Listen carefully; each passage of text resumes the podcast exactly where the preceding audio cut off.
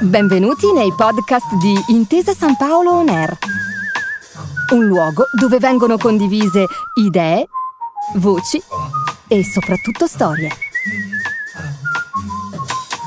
Buon ascolto.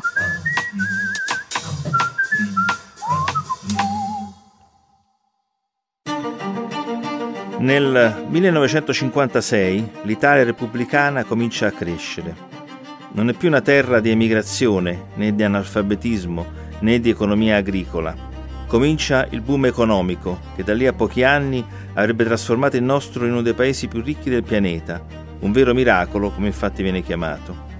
Eppure c'è un gruppo di persone, abbastanza nutrito, che rimpiange il fascismo. Sono per la maggior parte ex repubblichini di Salò, gerarchi, cioè di quel microcosmo fascista del lago di Garda che aveva resistito alla crisi di Mussolini, all'armistizio, alla cancellazione del potere fascista nella fase finale della Seconda Guerra Mondiale. Aderiscono tutti al Movimento Sociale Italiano, il partito della Fiamma Tricolore dichiaratamente d'estrema destra. Ma c'è un sottogruppo che ritiene persino questo partito troppo moderato. A guidare questi irriducibili è Pino Rauti, un giornalista nostalgico del Duce che in quel cinquantasei ha trenta anni e decide di fondare un circolo, chiamiamolo culturale, la cultura del fascismo, e lo intitola Centro Studi Ordine Nuovo. Il simbolo è l'ascia bipenne, uno dei tanti cascami dell'iconografia del regime.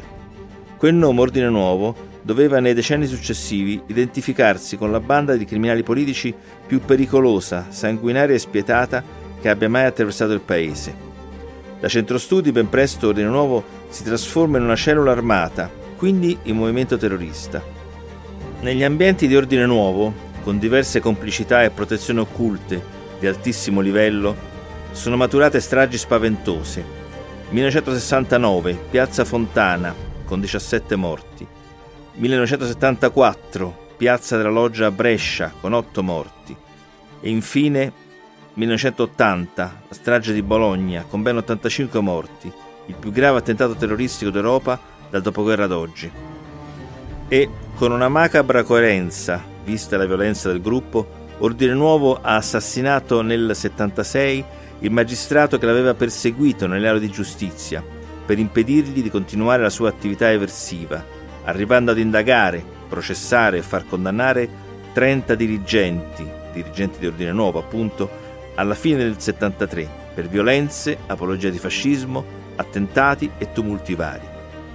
Infine, sempre quel magistrato, aveva chiesto e ottenuto all'inizio del settantaquattro che il movimento venisse sciolto dal governo per ricostituzione del partito fascista, applicando una legge, la legge Scelba del cinquantatré, che era rimasta fino allora lettera morta.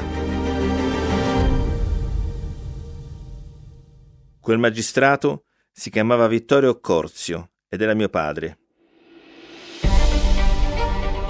Mi chiamo Eugenio Occorsio, di lavoro faccio giornalista e mi occupo di economia, ma questa volta vi racconto una storia personale, che personale non è, perché è la storia di mio padre, Vittorio Occorsio, il primo magistrato ad essere ucciso dal terrorismo politico a Roma. Le sue indagini si sono intrecciate con alcuni dei capitoli più bui della storia del nostro paese.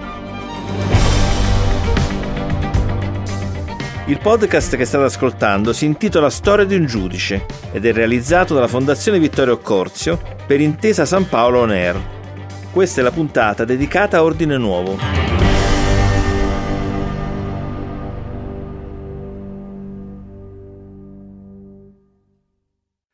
Ma come ha potuto un movimento che all'origine si autodefiniva culturale evolversi fino a diventare una banda di criminali così potente e spietata?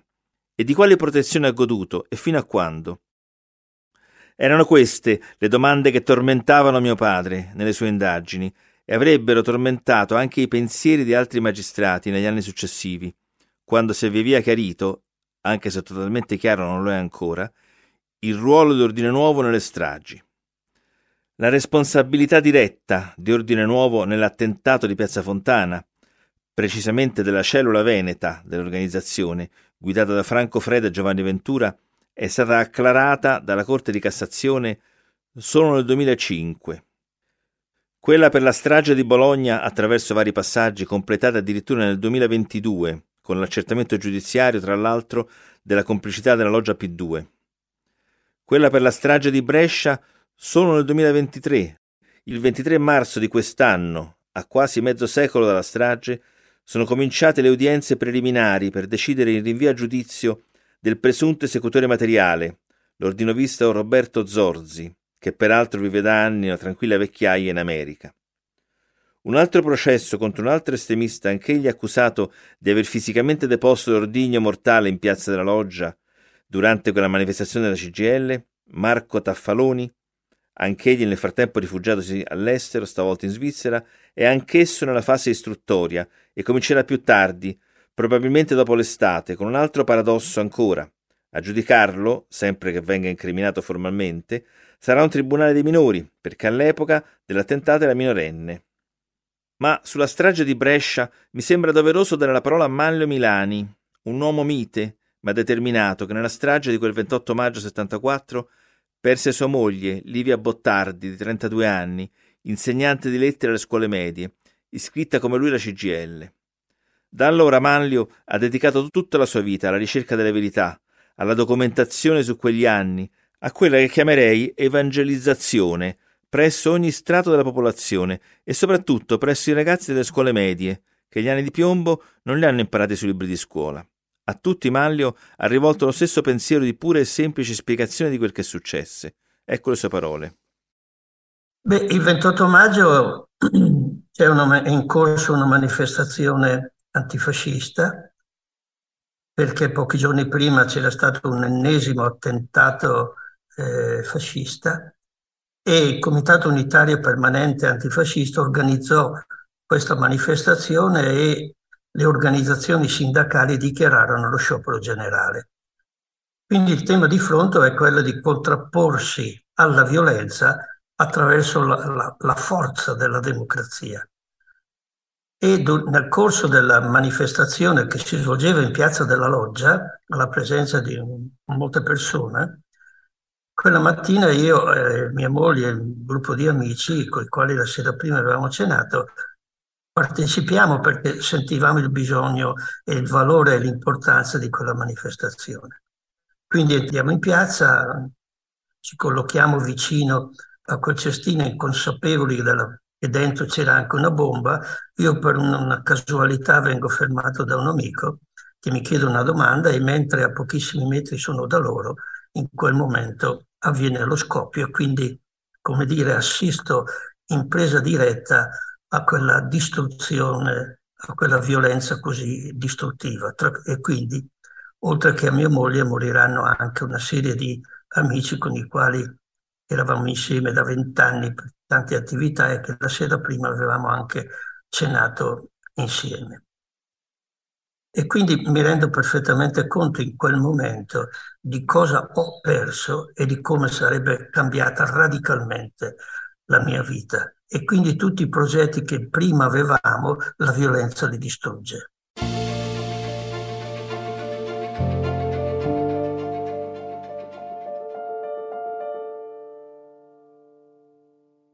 Ma ancora prima di Piazza della Loggia, Ordine Nuovo si era reso protagonista di altri episodi infami. La strage di Piazza Fontana innanzitutto, ma poi è accertata, per esempio, la responsabilità di Ordine Nuovo nella strage di Peteano. Anzi, in questo caso c'è anche uno dei pochissimi pentiti e rei confessi fra i terroristi di destra, Vincenzo Vinciguerra. Peteano è una località vicino Gorizia, in Friuli. Il trentuno maggio settantadue, cinque carabinieri furono chiamati a verificare un'auto in sosta con dei buchi di proiettile sulla carrozzeria. I carabinieri li ispezionarono e poi provarono ad aprire il cofano del motore. Ma alla leva di sblocco del cofano era collegato un detonatore che provocò un'esplosione devastante. Morirono in tre: il brigadiere Antonio Ferraro, siciliano di trentatré anni, e i carabinieri semplici Donato Poveromo, lucano di trentatré anni con la moglie incinta, e Franco Bongiovanni, leccese di appena ventitré anni. Altri due rimasero feriti. Si scoprirà in seguito che quel congegno mortale proveniva da un deposito di Gladio poco lontano.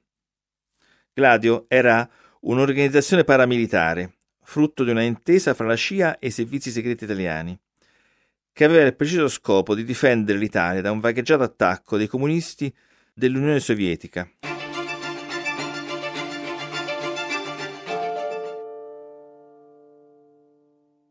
Ma restiamo su Ordine Nuovo e sulla sua progressiva militarizzazione in un contesto, quello italiano degli anni settanta, che si fa sempre più difficile.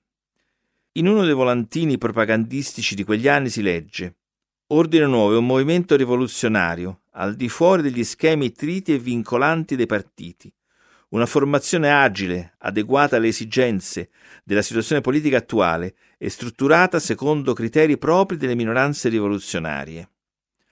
Chissà cosa vuol dire. Sta di fatto che in quegli anni comincia una nuova stagione in cui Ordine Nuovo si dimostra uno strumento pronto a intervenire. A manovrarlo sono gli apparati statali più perversi, più corrotti, più terrorizzati dall'avanzata delle forze progressiste nel paese. C'è chi dice che in realtà Ordine Nuovo stesso nasce come braccio armato dei servizi per le operazioni più sporche, e anche che sia stato strumentalizzato da forze esterne, come per esempio i servizi segreti americani. Stiamo ai fatti certi. Ad essere provate sono sicuramente le collusioni con gli ambienti più sordidi dell'intelligence italiana, e anche direttamente con l'ufficio affari riservati del Ministero degli Interni. È come se si fosse creato un secondo, e forse anche un terzo, servizio segreto all'interno del servizio segreto. Adesso si devono i depistaggi nella vicenda di Piazza Fontana, su cui mio padre indagò e venne appunto depistato, o nella stessa strage di Brescia, dove infatti gli ambienti di Ordine Nuovo cominciarono a essere indagati dieci anni dopo la tragedia. È proprio a proposito di Piazza Fontana che le strade del giudice Occorsio e dell'organizzazione fascista cominciano a incrociarsi pericolosamente, e l'incrocio porta a una serie di curve pericolose, inesorabilmente mortali.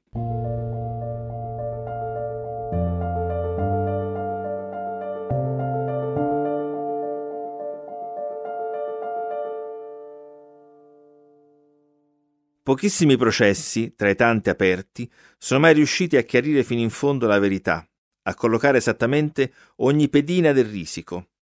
Restano agli atti elementi inquietanti, a partire dalla presenza all'interno dei circoli anarchici, su cui mio padre indagò nella prima fase dell'inchiesta su Piazza Fontana, di personaggi che notoriamente erano legati alla destra extraparlamentare. Primi fra tutti, Mario Merlino e Stefano Delle Chiaie, che furono rinviati a giudizio da mio padre per Piazza Fontana insieme agli anarchici. Che ci fanno questi qui dentro? Si chiedeva il magistrato Occorsio, che quindi sentì il dovere di andare a fondo. Ecco cosa scrive mio padre a pagina centotré della requisitoria di rinvio a giudizio per Piazza Fontana.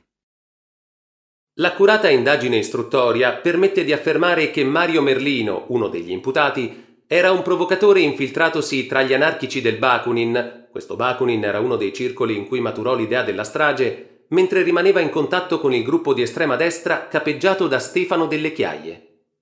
Merlino sollecitò la costituzione del gruppo ventidue marzo, un altro dei circoli anarchici, per stimolare la vocazione terroristica di Pietro Valpreda e dei suoi adepti. L'imputato Merlino da anni si era distinto come animatore di disordini e propugnatore di gesti provocatori, dapprima come esponente ufficiale del gruppo Delle Chiaie e poi come contestatore inserito nel movimento studentesco romano. Su quali siano i suoi precedenti basta leggere i numerosi rapporti di denuncia redatti contro di lui dalla Questura di Roma.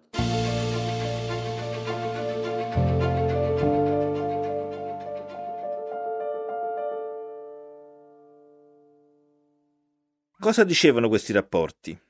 Mio padre lo spiegava in una serie di note a margine, da cui emerge un viluppo quasi inestricabile di doppio e triplo giochisti. Uno degli elementi chiave era rappresentato da Stefano Delle Chiaie, che oltre che un terrorista nero a ventiquattro carati, rinviato appunto a giudizio per Piazza Fontana e successivamente in una lunga serie di attentati, risulterà in tutti gli anni successivi essere un informatore principe dei servizi segreti italiani, ma anche di tutte le peggiori dittature fasciste. Delle Chiaie era anche in contatto con i servizi americani, e questi gli garantiranno l'esilio dorato in Sud America. Dalla latitanza sarà però costretto a rientrare una decina d'anni più tardi, quando era finalmente cambiato il vento e si riuscì a organizzare la sua estradizione in Italia, dove lo attendevano una serie di processi per reati dalla banda armata all'apologia di fascismo. Lo catturarono all'inizio degli anni Ottanta le squadre antidroga del Venezuela, in segno di gratitudine per l'addestramento che avevano ricevuto in Italia. Il mandato di cattura decisivo era stato emesso nell'inchiesta sulla strage di Bologna, il più grave dei delitti che portarono alla firma dell'Ordine Nuovo, oltre che della Loggia P due, sua fedele alleata e soprattutto finanziatrice.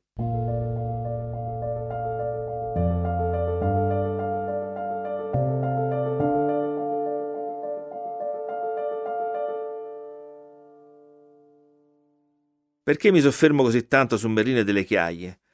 Perché proprio la loro presenza all'interno dei circoli anarchici dette al giudice Occorsio l'occasione per addentrarsi nell'oscuro e sordido mondo da cui provenivano, un mondo che si raffigurava nella lasciapipenne d'Ordine Nuovo.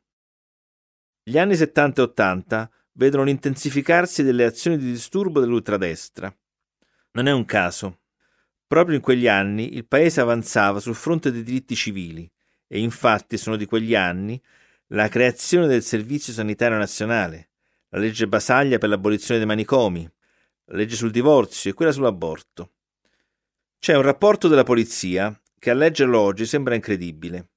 Sotto il titolo «Azioni terroristiche commesse da elementi di destra nel settantadue» sono elencati ben centoquarantaquattro attentati in dodici mesi da un angolo all'altro d'Italia. Ascoltate, è solo una parte del rapporto. Si comincia l'otto gennaio con un petardo contro una sezione P C I a Roma, e si prosegue il venti gennaio a Mola, in provincia di Bari, con colpi d'arma da fuoco contro elementi di lotta continua. A Milano il dieci febbraio c'è un'esplosione con un ferito contro la tipografia dell'Unità. A Catania il primo marzo molotov e colpi di pistola contro sezioni P C I.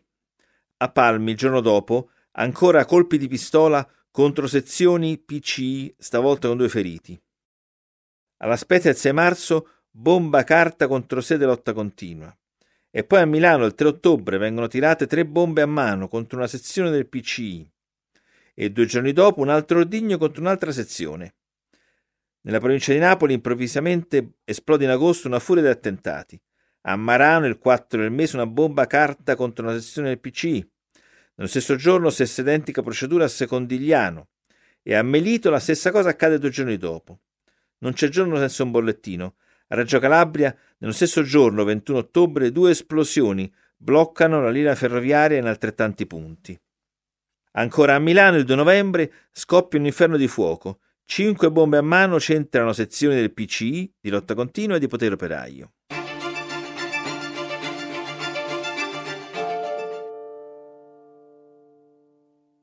Ce n'era abbastanza perché mio padre, il magistrato, decidesse di andare a fondo nella ricostruzione delle attività e quindi nella loro repressione del Movimento Ordine Nuovo e anche di altri gruppi di estrema destra extraparlamentare. Finché si arriva al rinvio a giudizio per attentati, bombe, picchiaggi, minacce, percosse, ricatti, di quarantatré dirigenti dell'Ordine Nuovo. Ci sono tutti, Delle Chiaie, Merlino e poi quelli che in quella fase erano i capi, e cioè Clemente Graziani, Elio Massagrande, Sandro Saccucci, che era un deputato dell'M S I, Salvatore Francia e così via nel milieu dei peggiori picchiatori e bombaroli dell'ultradestra. Mio padre, è il caso di ricordarlo, non ce l'aveva con i fascisti per partito preso, non ce l'aveva con nessuno, voleva soltanto ripristinare la legalità e la sicurezza collettiva. Indagava su chiunque fosse con qualche motivo sospettato e quindi era necessario, ragionevolmente, indagare. L'azione penale è obbligatoria, ripeteva spesso. Aveva conservato una prima pagina del Corriere della Sera del sette febbraio settantuno con un editoriale senza firma, quindi attribuibile al direttore, che era all'epoca Giovanni Spadolini, intitolato Lo Stato e la violenza. In esso si ricordava l'esistenza della legge Scelba e quindi la possibilità di mettere fuori legge le bande operanti, si legge nell'articolo, all'insegna della svastica o della rivoluzione culturale, bande che hanno introdotto l'uso del tritolo al posto di quello della persuasione, bande che si sono fondate sulla mistica delle bottiglie Molotov o dei manganelli al posto delle armi.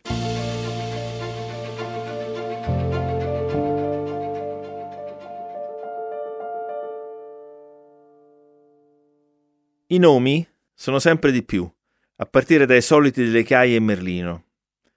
Il trentuno marzo settantuno il giudice Occorsio emette mandato di cattura nei confronti di Clemente Graziani e altri trentanove imputati, tutti appartenenti a Ordine Nuovo, tutti accusati, oltre che di reati comuni quali aggressione e percosse, del reato di ricostituzione del partito fascista, in violazione della legge Scelba.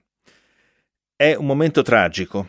Ancora non si è spenta l'eco per la vicenda Valpreda e così il giudice Occorsio si trova attaccato con egual livore da destra e da sinistra, oggetto di minacce sui muri della città siglate ora da uno ora dall'altro degli schieramenti, la A cerchiata dagli anarchici e lascia bipenne di Ordine Nuovo.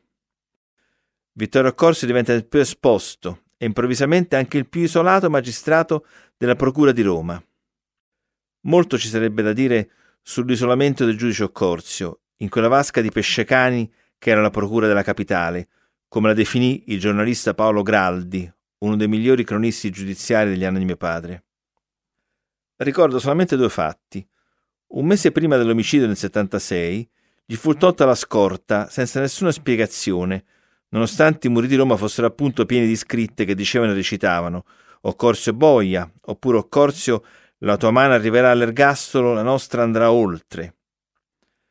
Per la verità, lui non insistette per farsela ripristinare la scorta. Tanto se mi vogliono uccidere, diceva anche a noi in famiglia, lo faranno lo stesso. Meglio non rischiare anche la vita di qualche ragazzo innocente, come tragicamente succederà negli anni successivi. Secondo fatto, più sottile e più affidato all'interpretazione. Dopo la sua morte, nelle aule giudiziarie in cui veniva commemorato, perfino nel suo stesso ufficio, erano sicuramente molti di più i colleghi che osservavano un silenzio imbarazzato di quelli affranti da autentico dolore.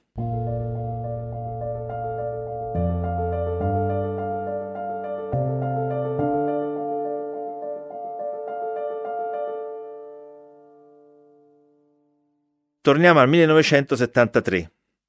Il sei giugno a Roma si apre il processo contro Ordine Nuovo. Il nome di Vittorio Occorsio, pubblico ministero in aula, è di nuovo in prima pagina, oltre che, come si diceva, sui muri della città. Gli imputati sono quarantatré.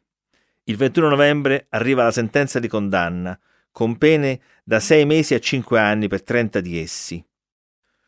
Pochi giorni dopo, con un decreto del Ministro degli Interni, si riconosce che, vista la sentenza del Tribunale di Roma, prima sezione penale, con la quale è stata accertata la colpevolezza di Ordine Nuovo, viene sciolto il movimento politico stesso. Ovviamente questo non significa la fine dell'attività di questo gruppo di facinorosi, solo l'ingresso in clandestinità.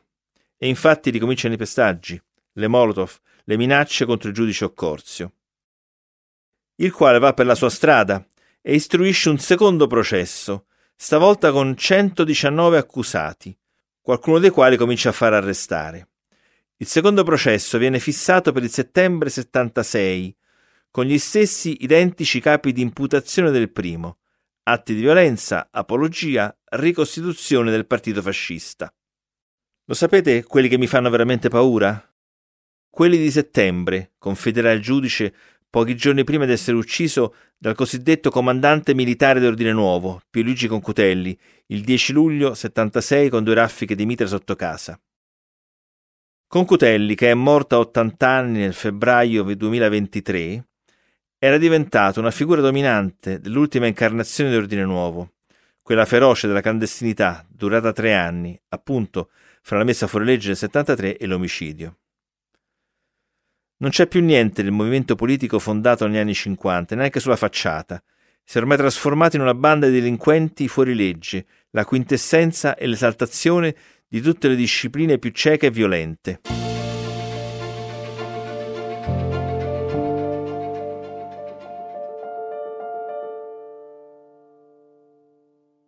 Concutelli è stato il solo a sparare, ma non ha agito da solo, bensì con il consenso di almeno un gruppo degli altri membri dell'organizzazione.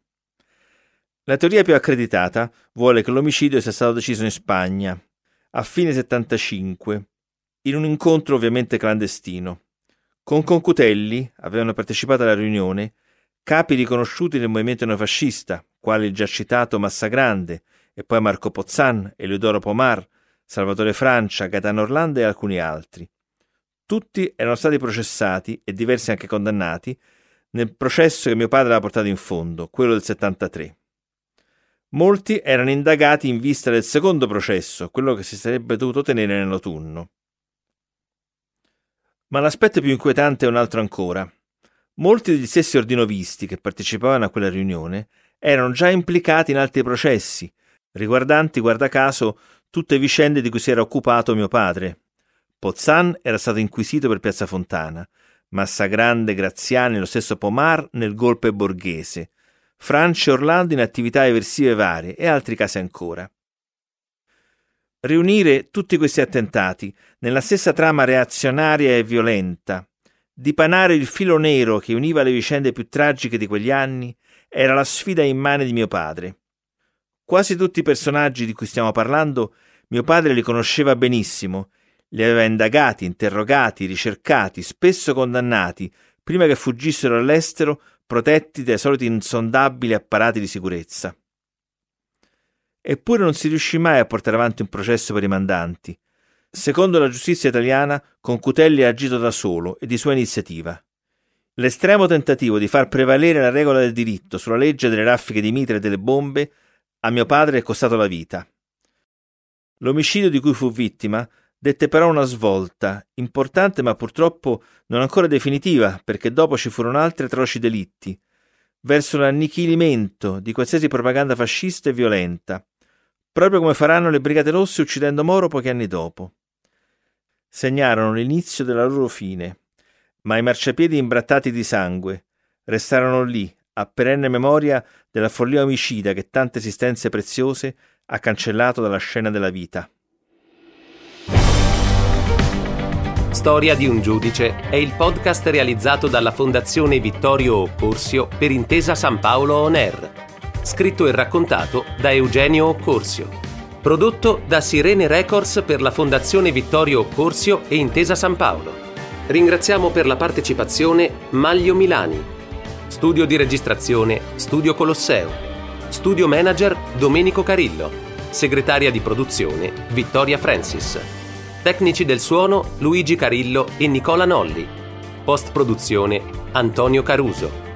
Per Fondazione Vittorio Occorsio, Eugenio Occorsio, presidente e legale rappresentante.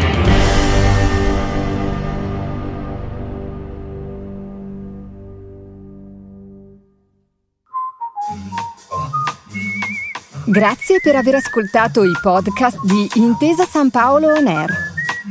Al prossimo episodio.